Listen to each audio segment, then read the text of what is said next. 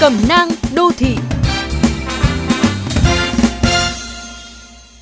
Kiềm chế khi bị khiêu khích, chửi bới sau va chạm trên đường là một việc khó nhưng không phải là bất khả thi.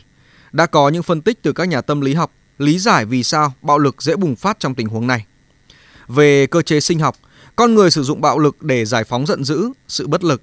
Về tính cách, kẻ dùng bạo lực thích thị uy sức mạnh cá nhân, cốt để che đậy sự yếu đuối, thiếu hụt nội tâm. Tôi từng chứng kiến một vụ va chạm giao thông. Người đàn ông đi ô tô đã hùng hổ mặt sát và xô ngã một người phụ nữ đi xe máy.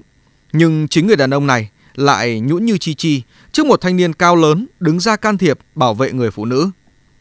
Rõ ràng những kẻ thích bắt nạt người khác lại chính là những người hèn nhát nhất khi bị bắt nạt. Những người dùng bạo lực và sau đó bị bạo lực sẽ hiểu hơn ai hết giá trị của ôn hòa.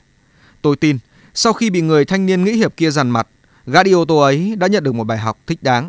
Một nền giao thông mà hạ tầng, phương tiện quá tải, ý thức tuân thủ pháp luật còn hạn chế. Những va chạm trên đường cần được nhìn nhận như một điều tất yếu, khó tránh khỏi.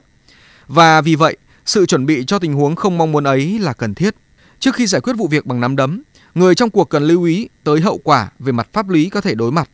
Nhẹ thì đền bù, nặng có thể bị khởi tố về tội cố ý gây thương tích.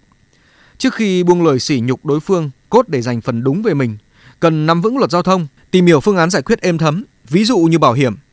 Quan trọng nhất, trang bị kỹ năng ứng xử trong tình huống va chạm giao thông không bao giờ thừa.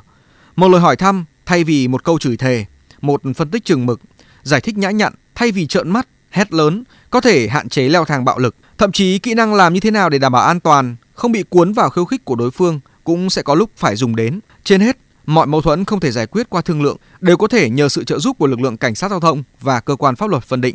Đứng trước một vụ va chạm, người lý trí sẽ giải quyết vấn đề, người dùng bạo lực sẽ làm hỏng mọi chuyện.